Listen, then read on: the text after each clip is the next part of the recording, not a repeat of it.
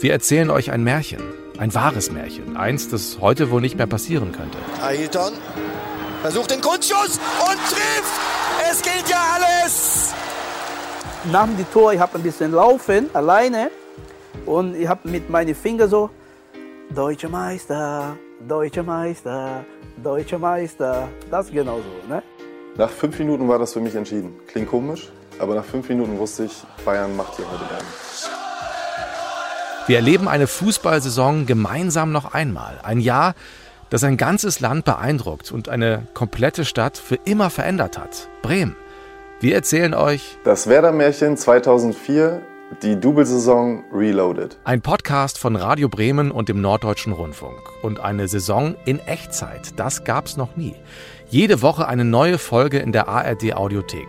Am 2. August erscheint die erste und dann gibt es jeden Mittwoch eine neue bis Ende Mai, also bis zum Pokalfinale. Das Geilste war ja überhaupt in Bremen, wo die dann äh, uns erwartet haben. Also, wo wir dann mit dem Flugzeug gekommen sind und das war halt Gänsehaut, ne? Es gab von dir ein bis heute legendäres Interview. Ja.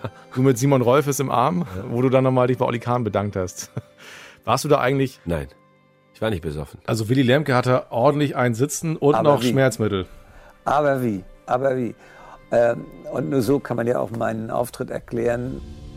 Wir gehen Woche für Woche durch die Saison. Alles einfach genau 20 Jahre, nachdem Werder Bremen der Republik gezeigt hat, dass Träume sich lohnen. Äh, Diese Saison 2003, 2004 war eigentlich die glücklichste Zeit meines Lebens. Es war eben unser erfolgreichstes Jahr. Vor allen Dingen dann noch mit dem Pokalsieg. Man muss ja auch gucken, wie wir da hingekommen sind. Jetzt steht Borowski frei auf der rechten Seite. Borowski mit der Riesenmöglichkeit. Er umkurvt den Torhüter. Er schießt und er schießt das Tor! Hier ist das Double. Glückwunsch, Werder. 20 Jahre nach der besten, schönsten und aufregendsten Saison, die Werder je hatte und sehr wahrscheinlich je haben wird. Erzählt von den Helden von damals. Ich glaube schon, dass wir als Mannschaft und ähm, ich persönlich dann auch so im Herbst ähm, das erste Mal gefühlt haben, dass da mehr drin ist. Ailton Tor! Tor! 4 zu 4! Was ist das für ein Spiel? 6 zu 0. Das ist der höchste Werder-Sieg im 80. Nordderby. Ein großer Feiertag in Grün-Weiß. Es konnte ja kein Mensch damit rechnen, dass sich der HSV in Bremen so abschlachten lässt. Wir müssen Bremen wegfegen, wir müssen Bremen richtig niedermachen und das werden wir diese Woche versuchen zu vor, vorzubereiten, dass wir den Bremen einen schönen Empfang in München geben. Ailton! Ailton! Klasse! Bravo, bravo! 17.17 Uhr. 17. Wir gratulieren. Eine sympathische, eine ganz tolle Fußballmannschaft. Tanz, tralala.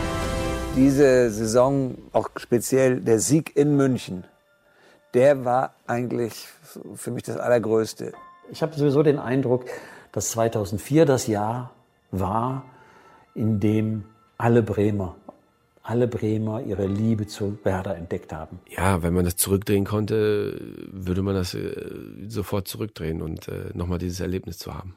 Ich bin Moritz Kasserlet und habe damals als Bremer in der Double-Saison alles aufgesaugt. Wie Werder nach einem guten Saisonstart plötzlich zum Titelkandidaten wurde. Wie die Euphorie und die Begeisterung in der Stadt immer größer wurden. Und wenn ihr wollt, könnt ihr dieses berauschende Gefühl von damals nochmal erleben. Und wer damals vielleicht noch zu jung war oder noch gar nicht geboren, der wird mit diesem Podcast eben zum ersten Mal Doublesieger. Ihr hört Geschichten, die unter die Haut gehen, die uns zum Lachen bringen und zum Weinen.